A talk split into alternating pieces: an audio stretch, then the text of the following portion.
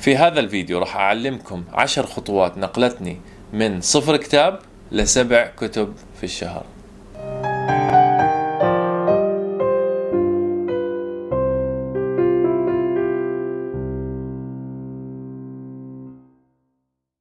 مرحبا فيكم مرة ثانية في قناة إبراهيم يستمع القناة اللي بنتكلم فيها بمواضيع جديدة وشيقة كل مرة. في هذا الفيديو راح أعلمكم كيف انتقلت بسرعة رهيبة من صفر كتاب لسبع كتب وأنا بستمتع في الموضوع. راح أدخل مباشرة في التفاصيل.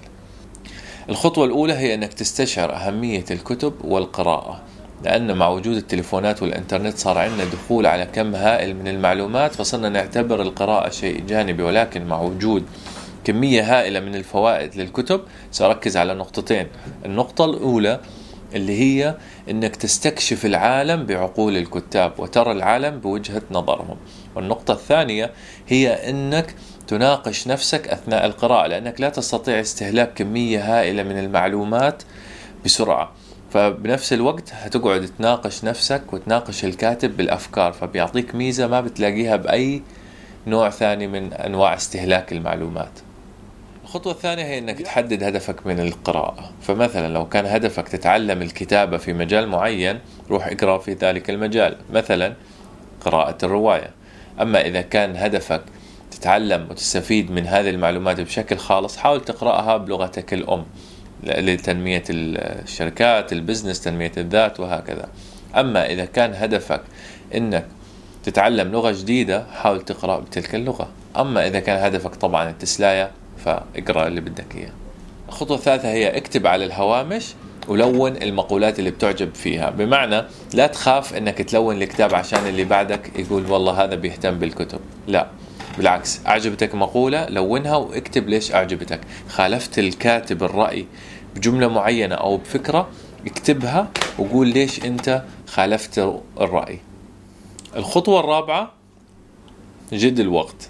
أنت دائما عندك وقت سواء كنت تنتظر في طابور السينما سواء كنت بتسوق سواء كنت آه، قبل النوم عندك وقت. فكرة إنه إحنا ما عندنا وقت للقراءة هاي فكرة إحنا استحدثناها عشان ما نقرأ. لكن اقرأ على الآيفون اللي عندك شوف كم ساعة بتستهلك في اليوم. أنا أتحداك إنها تقريبا أكثر من أربعة أربع ساعات في اليوم. فأنت تخيل لو استبدلت هاي الأربع ساعات بالقراءة. في قصة جميلة بتقول إنه واحد شاف ستيفن كينج بيستنى بطابور السينما وهو بيستنى قاعد بيقرأ في كتاب. ما ان جلس عليه وبدأ الفيلم سكر الكتاب وأول ما انتهى الفيلم فتح الكتاب طبعا أنا ما عندي دليل على هالقصة لكن قرأتها في أحد الكتب. ولكن بتعطينا إنه أنت عندك وقت إذا بدك تقرأ. الخطوة الخامسة حدد وقت للقراءة والتزم فيه واجعله لروتينك. دائما بنسمع فكرة لازم نكسر الروتين ولكن هذا الكلام صحيح في وقته. إحنا مش دائما بنقدر نكسر الروتين لأن الروتين هو شيء مريح لنا وإذا ضلينا نغير في روتيننا وفي يومنا في حياتنا حنضلنا قلقانين وخيفانين. فلا بنحدد وقت معين في اليوم خمس دقائق عشر دقائق صفحتين اللي بدك إياه واعمله كل يوم خليه روتين قبل النوم عند الاستيقاظ اللي بدك إياه. الخطوة السادسة لا تخجل إنك تترك الكتب المملة. عندنا أسطورة بتقول إنك لازم لو قرأت كتاب تخلصه. هذا الكلام غير صحيح لا. إذا قرأت كتاب وصار ممل وصار صرت ما تحب تفتحه وتقرأ لا حطه على جنب وروح اختار لك كتاب جديد. يمكن ترجع له بعدين لو حبيته. الله أعلم. الخطوة السابعة هي إنك تبدأ تسمع الكتب. هاي الخطوة مهمة جدا لأنها حتخلق لك وقت كتير لاستيعاب الكتب. مثلا وأنت في الجيم بدل ما تسمع أغاني ممكن تسمع كتاب أو وأنت بتسوق.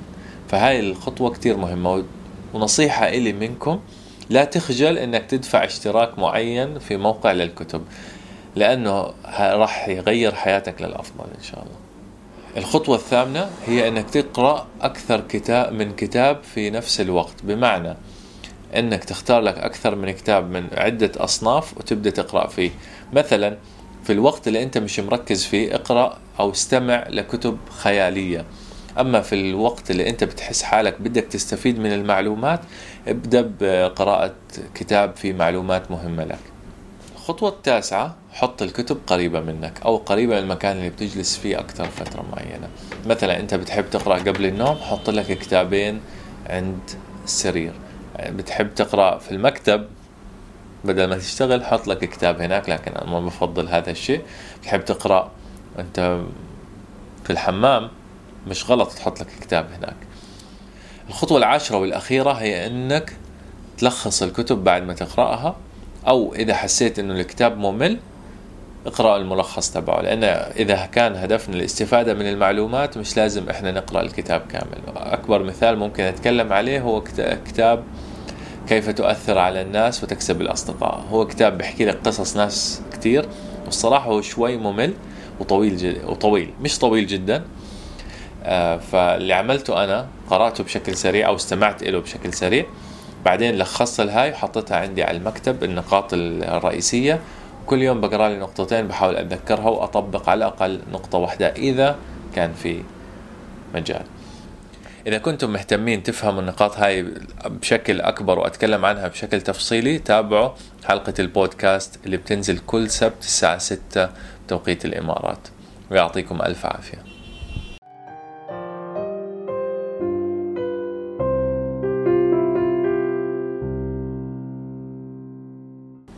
Yes!